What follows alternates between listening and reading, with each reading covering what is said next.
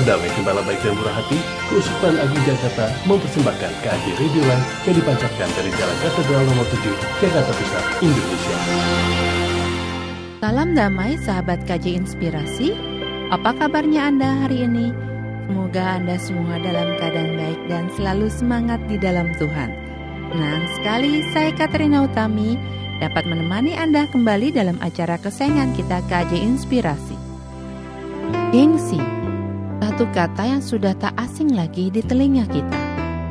Banyak orang bahkan sampai rela mengorbankan apa saja demi yang namanya gengsi ini. Pada zaman sekarang ini, banyak orang hidup bermodalkan gengsi.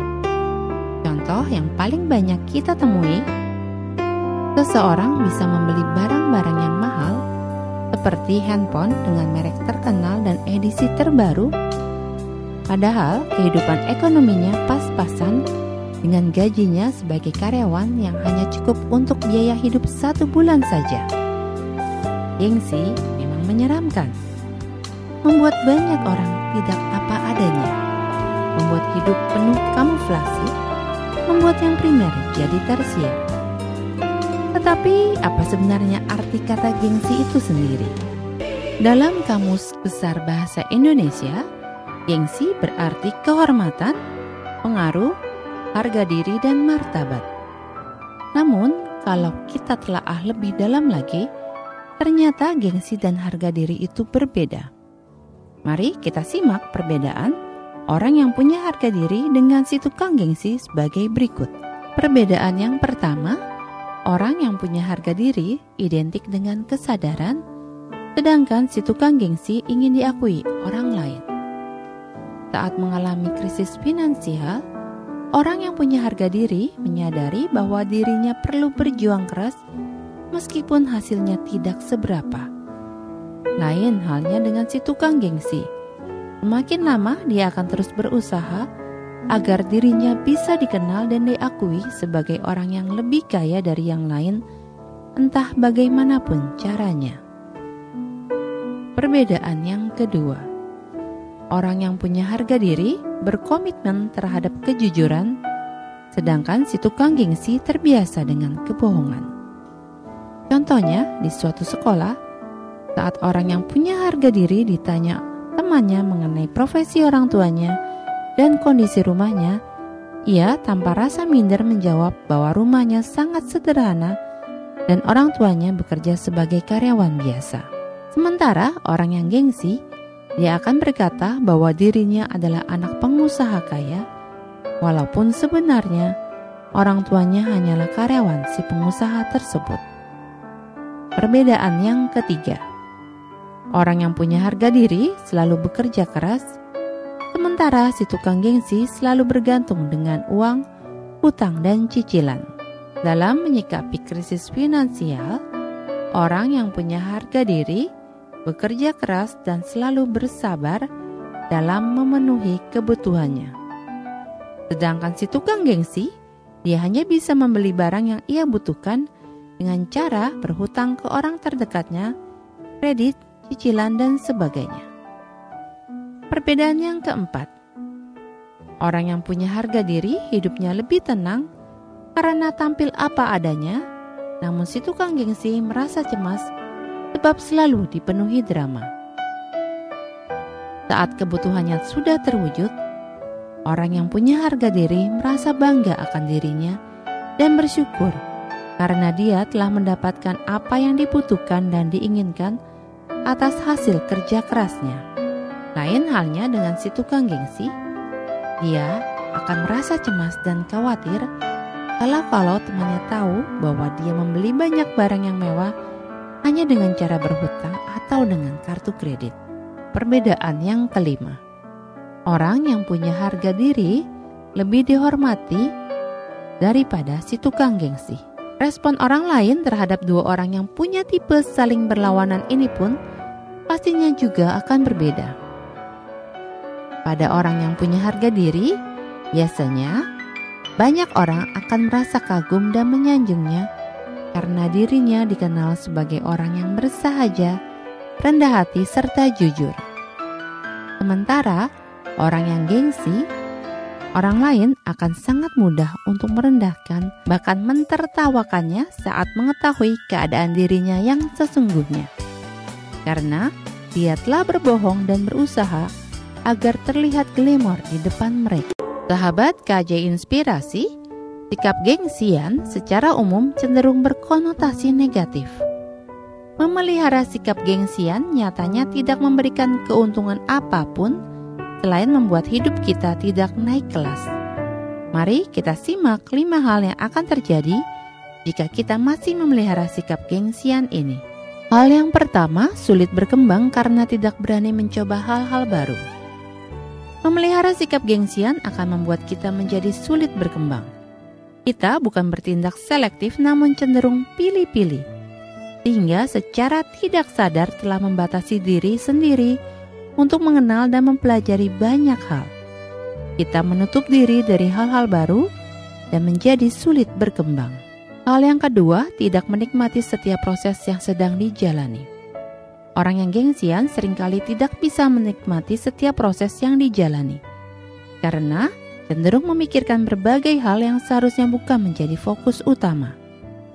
Orang yang gengsian memikirkan setiap detil yang menurutnya akan dilihat dan diperhatikan oleh orang lain, sehingga menjadi salah fokus dan menjadikan hasil akhir sebagai tolak ukur terhadap pengakuan orang lain. Hal yang ketiga, berpikiran pendek dan sudut pandang sempit. Gengsian cenderung membuat orang berpikiran pendek dan bersudut pandang sempit.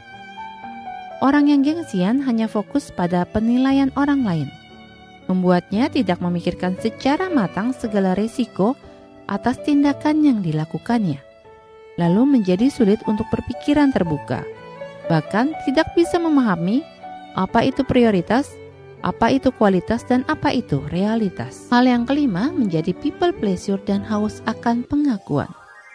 Tanpa disadari, orang yang gengsian membangun penjara bagi dirinya sendiri.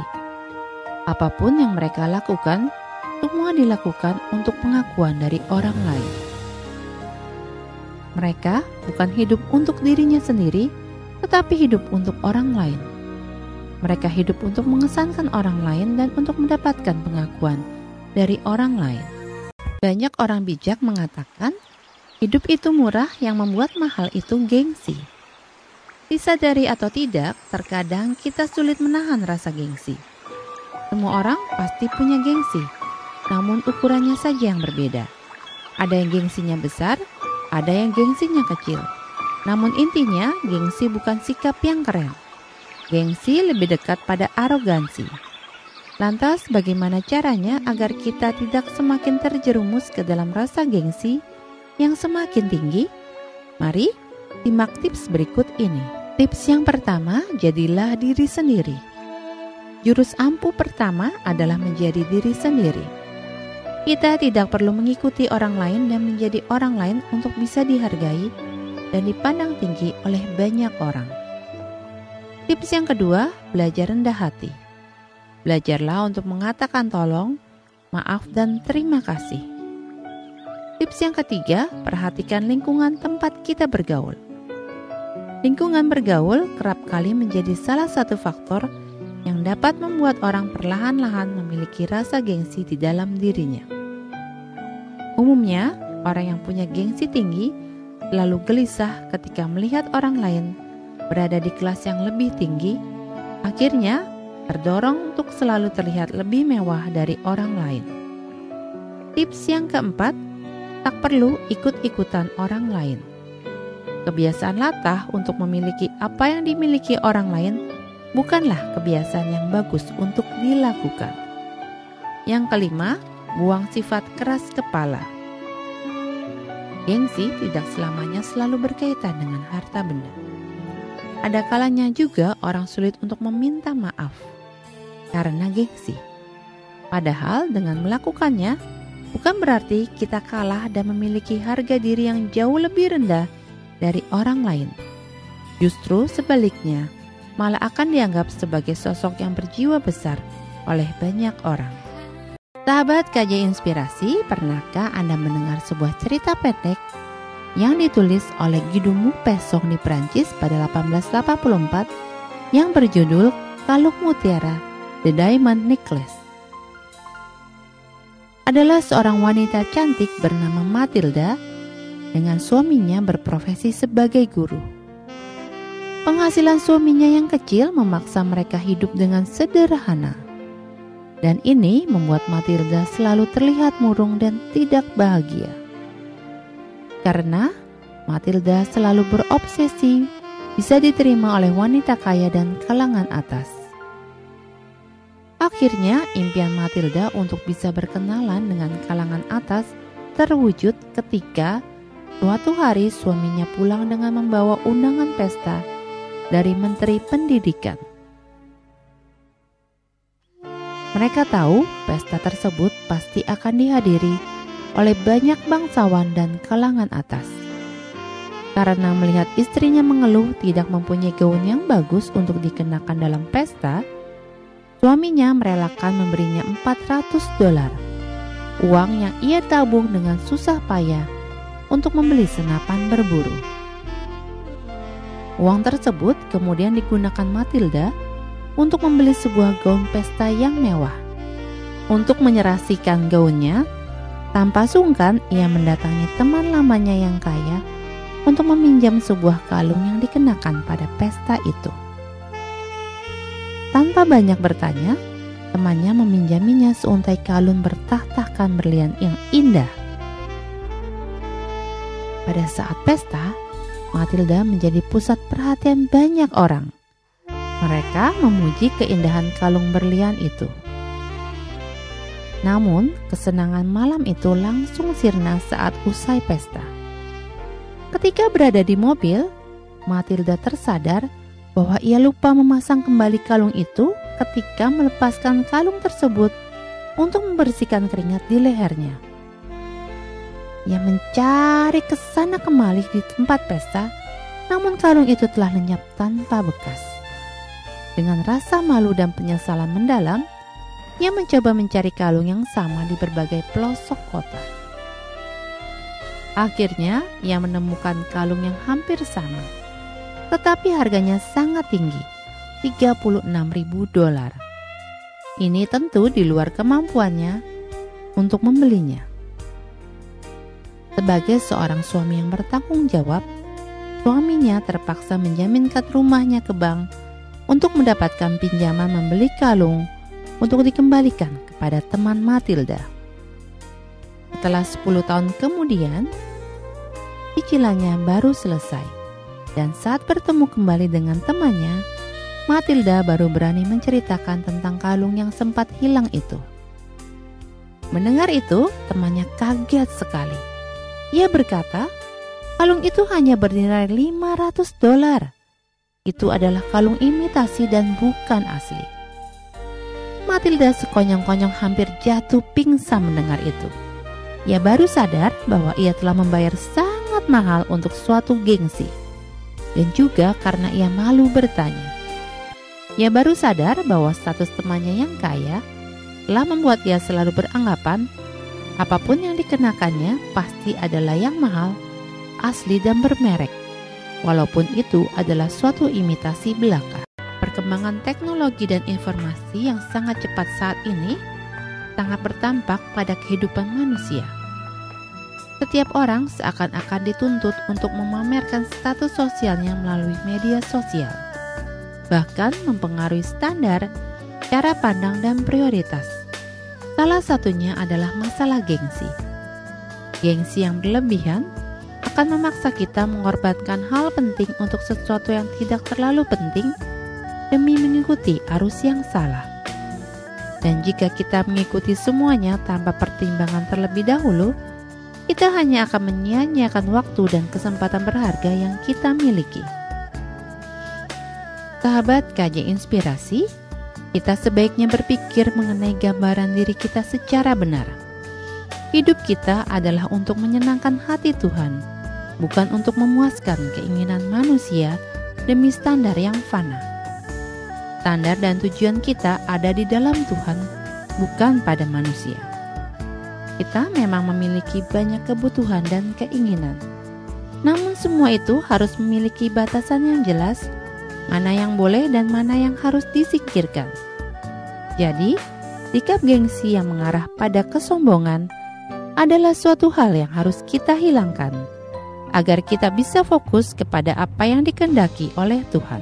Dalam Amsal 16 ayat yang ke-18 dikatakan, kecongkakan mendahului kehancuran dan tinggi hati mendahului kejatuhan. Sahabat KJ Inspirasi, masihkah perlu gengsi dalam hidup Anda? Hiduplah dengan rasa syukur, hargai semua yang kita miliki sebagai berkat yang berharga yang harus kita pakai dan dikembangkan. Hiduplah dengan rasa kasih, hargai semua orang dengan perbedaan dan keunikannya.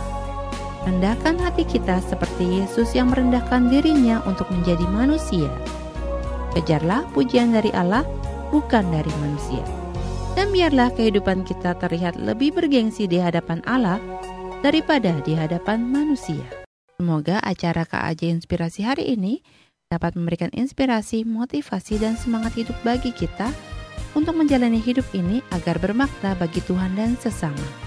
Akhir kata, dari Gedung Karya Pastoral Keuskupan Agung Jakarta, saya Katarina Utami pamit undur diri. Selamat melanjutkan aktivitas Anda. Salam damai.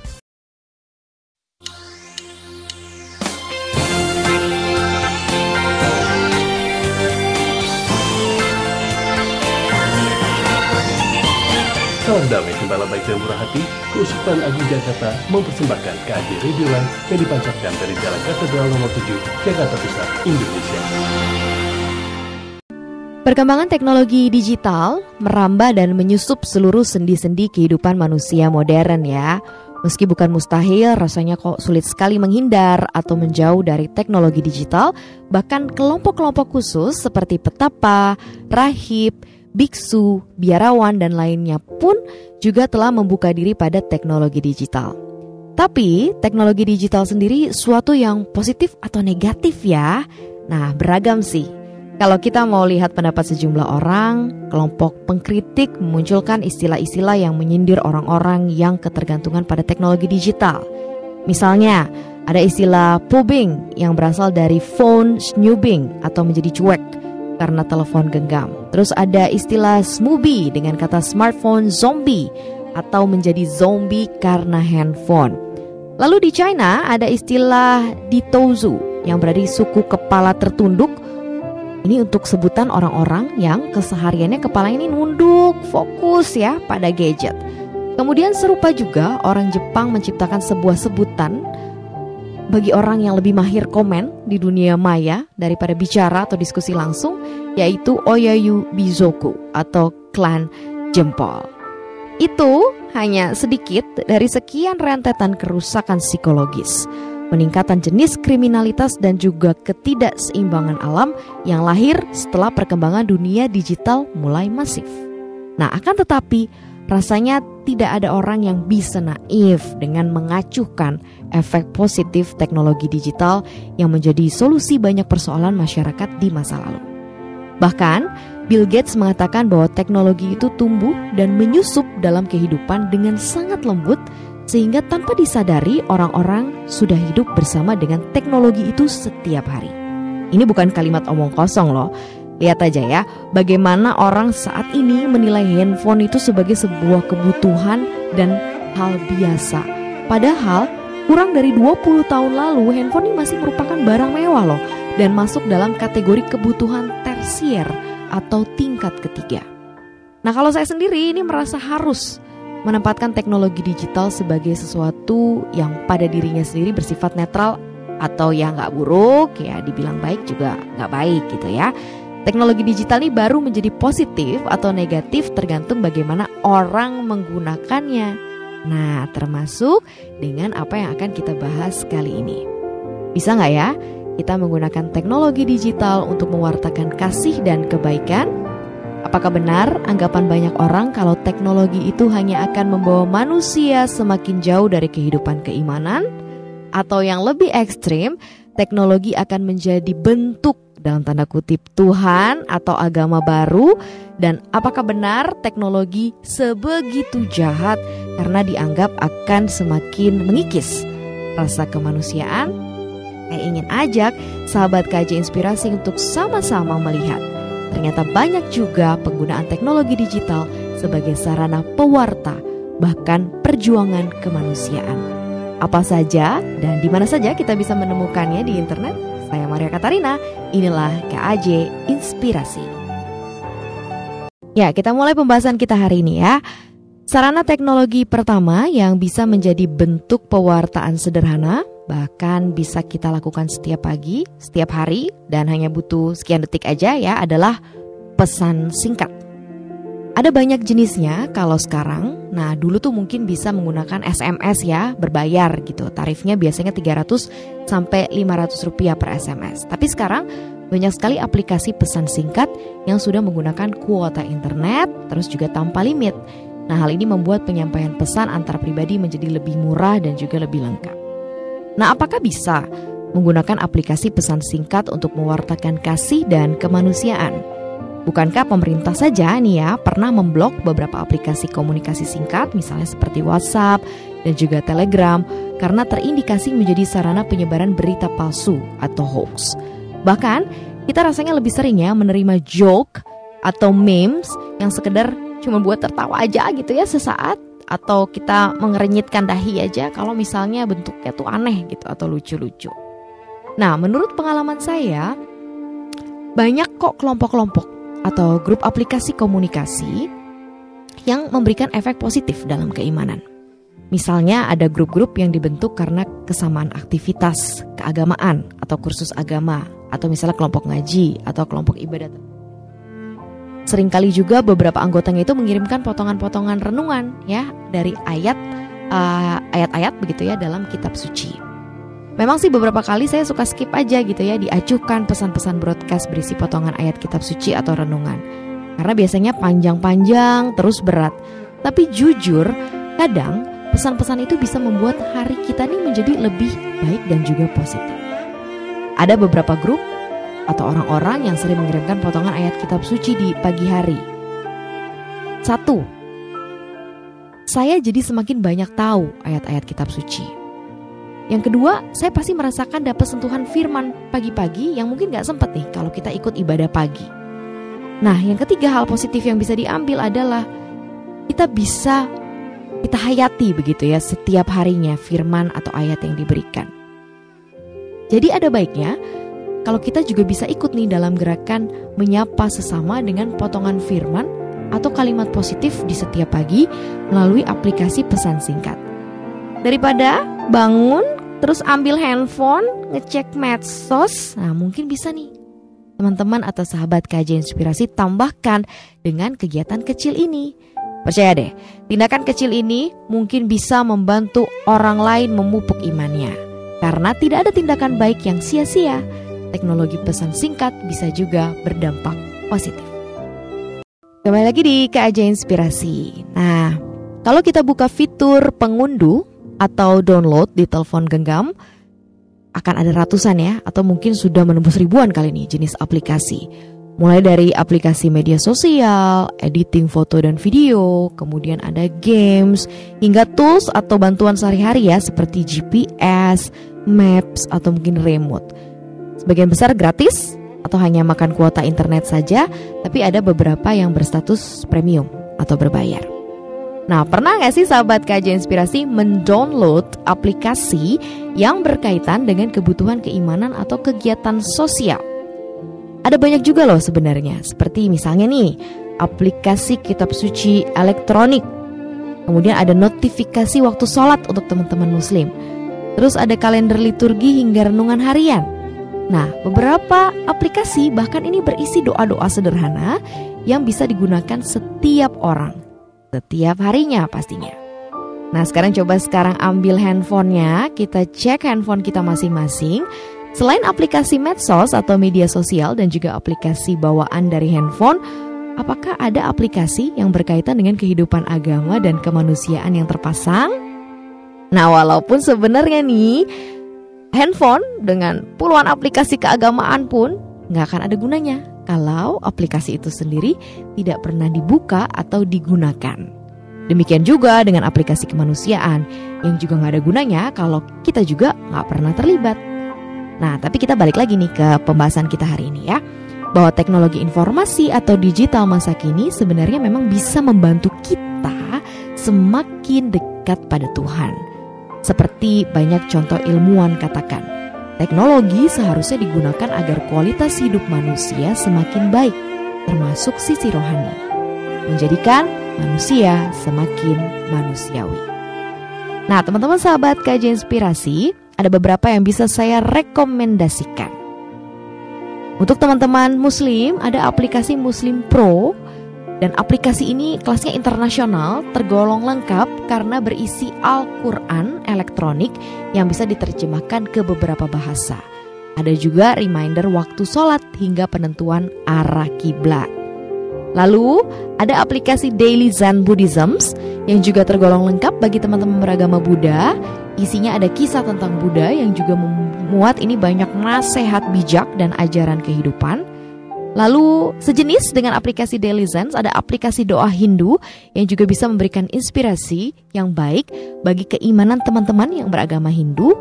Di situ ada juga banyak konten harian, ada doa khusus dan juga doa sembayang yang bisa melengkapi kegiatan harian bagi sahabat KJ Inspirasi.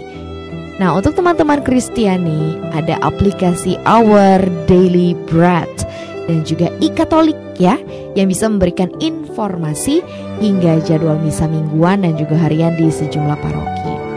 Bahkan meski tidak ada uh, renungan rutin begitu ya uh, yang diupload renungan harian rutin yang sering diupload ini juga bisa uh, beberapa renungan harian ini digunakan sebagai bahan refleksi atau meditasi harian. Nah, kalau untuk aplikasi kemanusiaan, mungkin sahabat KJ Inspirasi bisa join dengan beberapa kelompok sosial donor darah, ada juga funding bencana atau orang yang mengalami kesulitan. Nah, silakan dicoba ya. Sebuah lembaga riset asal Amerika Serikat, Edison Research, pernah merilis data survei pengguna internet di awal 2019. Nah, di hasil riset itu katanya media sosial Facebook sudah mulai ditinggalkan lebih dari 15 juta akun atau pengguna. Berbagai upaya yang dilakukan Mark Zuckerberg, ownernya bersama teman-temannya dengan menambah sejumlah aktivitas interaktif di aplikasi yang lahir tahun 2004 ini pun juga tidak banyak menolong. Nah, hal ini menimbulkan fakta bahwa memang sudah sangat sedikit generasi milenial yang aktif menggunakan Facebook. Media sosial ini memang lebih banyak berisi generasi-generasi kelahiran pertengahan 1990-an ke bawah ya. Pengguna-pengguna yang memanfaatkan Facebook sebagai sarana membangun kembali jejaring atau komunikasi dengan kawan atau kerabat lama. Sedangkan kelompok milenial lebih pilih medsos atau media sosial yang lebih ringkas dan spesifik. Contohnya seperti video di YouTube, foto di Instagram dan juga mungkin status di Twitter. Meski demikian, saya ingin memasukkan media sosial uh, senior ya seperti Facebook ini sebagai salah satu bentuk perkembangan teknologi yang sering digunakan orang atau kelompok tertentu untuk menyebarkan hal positif tentang keimanan dan juga kehidupan. Walaupun saya juga nggak menafikan ya kalau Facebook juga kerap kali jadi sarana kejahatan dalam tanda kutip untuk orang-orang yang memang punya kepentingan yang uh, tidak baik begitu yang kurang baik. Nah di era 2010-an ketika Facebook menjadi primadona media sosial, saya tuh sering kali membuka timeline di homepage berisi aktivitas akun-akun lain. Beberapa orang saat itu mungkin juga hingga kini sering memosting tulisan pendek tentang kisah inspiratif yang bersifat dongeng, perumpamaan, hingga ada juga true story atau kisah nyata. Jumlah informasi-informasi seperti ini sebenarnya masih banyak, hanya mungkin saja tertutup dengan banyak postingan populer yang isinya nih gosip gitu ya, hoax atau berita negatif. Nah, Facebook sebagai media sosial memang lebih mirip tumpukan segala hal yang ditimbun hingga menggunung. Mau cari apa aja pasti ada. Mau cari video ada, foto, memes, gambar, tulisan, stiker lengkap ada semua. Tinggal kita bagaimana menerapkan filterisasi pada diri sendiri untuk menjalin jejaring dengan akun atau kelompok yang positif. Ada banyak kelompok dan kegiatan keagamaan juga atau kemanusiaan yang memiliki homepage atau grup di Facebook. Beberapa di antaranya bahkan sudah memiliki pengikut dan anggota hingga jutaan akun. Caranya pun mudah loh untuk menemukannya, asalkan kita tetap menerapkan prinsip verifikasi. Kemudian juga double check ya, cek berulang Karena ada saja orang iseng tidak bertanggung jawab yang suka membuat akun atau grup palsu untuk kepentingan pribadi mereka. Tapi intinya adalah jika memang masih aktif, sahabat KJ Inspirasi menggunakan Facebook, cobalah bergabung dan membangun jejaring dengan orang atau kelompok yang positif bagi perkembangan iman dan kualitas hidup sahabat KJ Inspirasi. Salah satunya mungkin bisa like page KJ Radio Line begitu di Facebook mulai dari sekarang. Nah, di situ ada update acara-acara yang disiarkan oleh KJ Radio Line termasuk KJ Inspirasi ya. Nah, seperti pesan singkat mungkin sesekali bisa menggunakan sejumlah kegiatan interaktif di Facebook ya. Dari status, foto, video ataupun link berbagi sebagai sarana menyebar energi yang positif. Nah, media sosial yang cukup digandrungi saat ini adalah Yes, betul sekali Instagram Beberapa inovasi teknologi digital aplikasi ini cukup menarik minat jutaan pengguna Cek aja ya, ada betapa seringnya Instagram mengupdate aplikasi story mereka untuk membuatnya semakin lucu-lucu dan memancing orang untuk menggunakannya. Selain sebagai wadah ekspresi orang-orang, termasuk posting segala macam hal yang ada di hidup mereka, beberapa akun Instagram dibuat oleh sekelompok orang atau organisasi di mana perkembangan penggunaan media sosial Instagram ini juga sangat pesat. Contohnya, beberapa bulan lalu saya sempat kaget, terkejut gitu ya waktu lagi iseng cari informasi kelompok-kelompok klerus di Instagram. Nah, hasilnya ini cukup mengagetkan loh. Karena sudah puluhan kelompok ordo imam, bruder, atau suster yang memiliki akun Instagram. Nah, mereka tuh secara periodik juga mengupdate kegiatan dan perkembangan ordo mereka. Bahkan nih, sejumlah akun yang berasal dari kelompok biara terapis atau rahib, ya. Kalau dulu umat Katolik mungkin hanya bisa menerka atau menebak bagaimana kehidupan para kaum berjubah di dalam biara dan karyanya. Nah, sekarang nih semua bisa dilihat dalam media sosial mereka loh ini juga mungkin jadi ajang promosi panggilan ya bagi orang yang tertarik menjalani hidup membiara. Nah, beberapa akun pribadi tokoh dunia yang menyejukkan juga bisa jadi salah satu alternatif loh untuk menggali inspirasi nilai-nilai kehidupan melalui Instagram. Sekarang buka handphonenya, kita cek kalau Anda yang sudah punya Instagram bisa di search akun resmi milik Paus Franciscus. Itu ada di Franciscus ya spellingnya ya. Kemudian ada Dalai Lama, Dalai Lama dengan at Dalai Lama disambung. Kemudian juga ada Quaris Shihab ya di at quaris.shihab. Pasti sudah tahu ya tokoh-tokoh keagamaan ini. Lalu ada juga banyak gambaran uh, tentang betapa teduhnya ya menjalani kehidupan dan keimanan. Beberapa unggahan akun-akun tersebut tadi yang sudah saya sebutkan juga kerap dilengkapi dengan kalimat-kalimat nasihat yang bisa sedikit banyak menjadi embun segar di hari-hari sahabat KAJ Inspirasi. Bagaimana? Sudah tertarik untuk memfollownya? Selain Instagram, media sosial yang juga sedang naik daun dalam satu dekade ini adalah YouTube. Yes. Website penyedia beragam jenis video ini juga mulai menjadi sarana alternatif penyampaian informasi sederhana. YouTube juga berkembang seiring dengan perubahan kebiasaan masyarakat literasi atau yang membaca ke arah visual, akhirnya nonton ya. Aplikasi ini juga dianggap solusi bagi masyarakat yang menginginkan informasi padat berdurasi singkat yang bisa diakses di sela kerja, istirahat, dan juga perjalanan. Sejauh ini banyak pakar sosiolog juga psikologi yang mengkritik keberadaan YouTube yang sudah mulai menguasai dan menjadi referensi pengetahuan anak-anak di bawah umur. Bahkan saya sering melihat langsung nih bagaimana anak-anak balita era ini harus menonton YouTube dulu kalau mau makan atau biar duduk tenang. Nah, YouTube juga sering dianalogikan sebagai labirin di hutan primitif yang kalau mengikutinya terus ya pasti bisa tersesat ya di tengah situasi yang tanpa kejelasan. Tapi seperti tadi nih yang awal saya katakan bahwa teknologi akhirnya menjadi baik atau buruk ya tergantung bagaimana orang yang menggunakannya. Ibarat sebuah pisau belati ada akan menjadi alat perang atau mungkin misalnya alat potong bawang ya tergantung keputusan dan juga kebutuhan orang yang menggenggamnya. Kenapa gitu ya?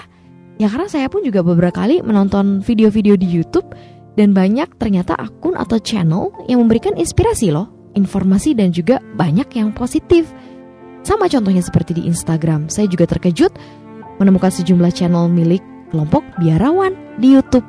Nah, kalau di Instagram nih hanya foto dan potongan video, nah di YouTube ini banyak dari mereka upload video panjang dan juga kualitas gambarnya sangat-sangat baik.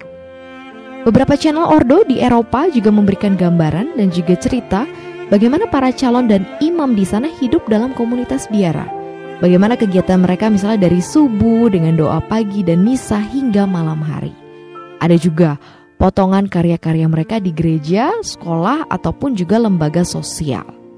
Selain informatif, para biarawan yang menjadi host juga sering menyisipkan renungan atau refleksi kehidupan mereka yang menarik. Bukan hanya di luar negeri loh. Indonesia, para fraternya, para romonya, para susternya juga punya channel YouTube kalau memang punya waktu untuk buka video YouTube, kenapa sih nggak sesekali buka channel mereka? Contohnya ada channel seperti promosi panggilan Serikat Yesus, Yesus atau Jesuit Insight. Kemudian ada juga seminari tinggi KAJ, Lentera Ekaristi. Nah, coba dicek tuh akun YouTube-nya ya. Siapa tahu ada sebuah inspirasi atau nilai yang bisa didapatkan dari teknologi visual YouTube. Nah, sahabat kajian inspirasi juga bisa mulai mungkin berawal dari iseng untuk buka atau buat konten yang bisa mengajak penonton memiliki kualitas hidup yang lebih baik. Mungkin singkirkan dulu ambisi untuk mendulang AdSense atau uang dari aplikasi ini seperti yang dilakukan YouTuber kekinian yang sudah jadi milioner. Mungkin memang konten yang tidak populer atau minim viewers, tapi mungkin itu bisa jadi cara Tuhan juga loh memakai sahabat KJ Inspirasi memberikan secercah cahaya di tengah perkembangan teknologi saat ini. Kembali lagi di KJ Inspirasi. Jauh nih ya sebelum tren media sosial, dulunya dunia maya didominasi oleh uh, website yang berisi informasi dan cerita para penulis yang dikenal dengan sebutan blogger. Mereka ini adalah orang-orang yang memiliki domain atau alamat website di internet yang khusus mempublikasikan karya pribadinya.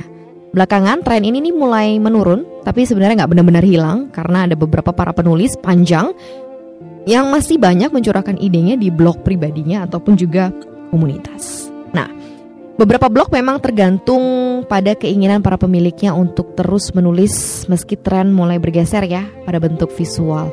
Popularitasnya juga tergantung pada kemauan konsumen untuk tetap mau membaca tulisan panjang di tengah perkembangan penyebaran informasi secara visual dan audio. Tapi kalau sahabat KJ Inspirasi punya dan mau menyisikan sedikit waktu, cukup ketik kata di kunci di Google, maka akan diantar ke sejumlah blog-blog yang berkualitas. Selain blog, juga saat ini sudah berkembang juga sejumlah website resmi kelompok-kelompok tertentu yang menyediakan informasi, cerita, dan juga berita, termasuk perkembangan agama. Nah, umumnya Sedikit sekali umat Katolik yang punya kesadaran informasi dan berita tentang perkembangan gereja di dunia. Sebagian besar hanya menunggu informasi yang viral melalui media sosial atau pesan singkat. Padahal tidak jarang informasi yang viral sering keliru karena telah ditambahkan sejumlah sweetener atau bumbu ya. Nah, untuk Vatikan sendiri punya website resmi seperti vatikan.com PA atau VA yang juga berisi seluruh dokumen-dokumen konsili dan ajaran gereja. Berita-berita tentang paus dan gereja dunia juga bisa didapatkan dari website website website gitu ya seperti vaticannews.va atau catholicnewsagency.com. Nah, sedangkan untuk website yang berbahasa Indonesia, sahabat kajian inspirasi, mulai boleh nih rajin buka seperti mirifika.net, kemudian ada imankatolik.org.id, Kemudian juga ada katolitas eh katolisitas.org ya. Katolisitas. Oke. Okay. Nah, bagi sahabat kajian inspirasi yang hobi punya banyak waktu untuk bisa menggunakannya untuk menulis, nah silakan buat deh blog pribadi. Beberapa website blog gratis nih masih banyak. Bahkan sekarang menawarkan desain-desain lucu-lucu interaktif itu. Nah kalah gitu ya dengan yang kekinian. Nah kalau bingung harus nulis apa karena berpikir jenis tulisan apa ya yang akan berguna, stop. Tidak usah dipusingkan dengan hal itu, cukup mulai saja dengan hal sederhana. Misalnya seperti cerita pengalaman atau peristiwa yang menarik buat diri sendiri. Seperti banyak aktivis literasi yang mengatakan, itu aktivis literasi yang mengatakan bahwa cerita yang berasal dari kisah nyata atau pengalaman penulis entah bagaimana pasti memancarkan kekuatan untuk orang lain. Silakan berbagi, silakan mencoba. Kita lanjut lagi sahabat kajian inspirasi dan ini yang terakhir sebuah tren yang sedang berkembang yaitu sejumlah aplikasi layanan audio atau podcast atau versi lamanya adalah radio. Nah, seperti yang sedang kalian dengarkan saat ini, KAJ Radio Line, KAJ Inspirasi.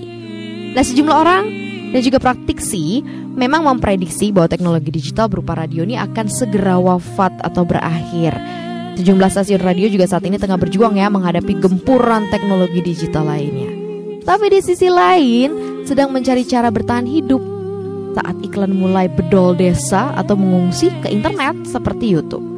Nah, menurut saya sih radio atau podcast ini tetap dapat kok bisa menjadi salah satu teknologi digital yang mampu menyebarkan efek positif.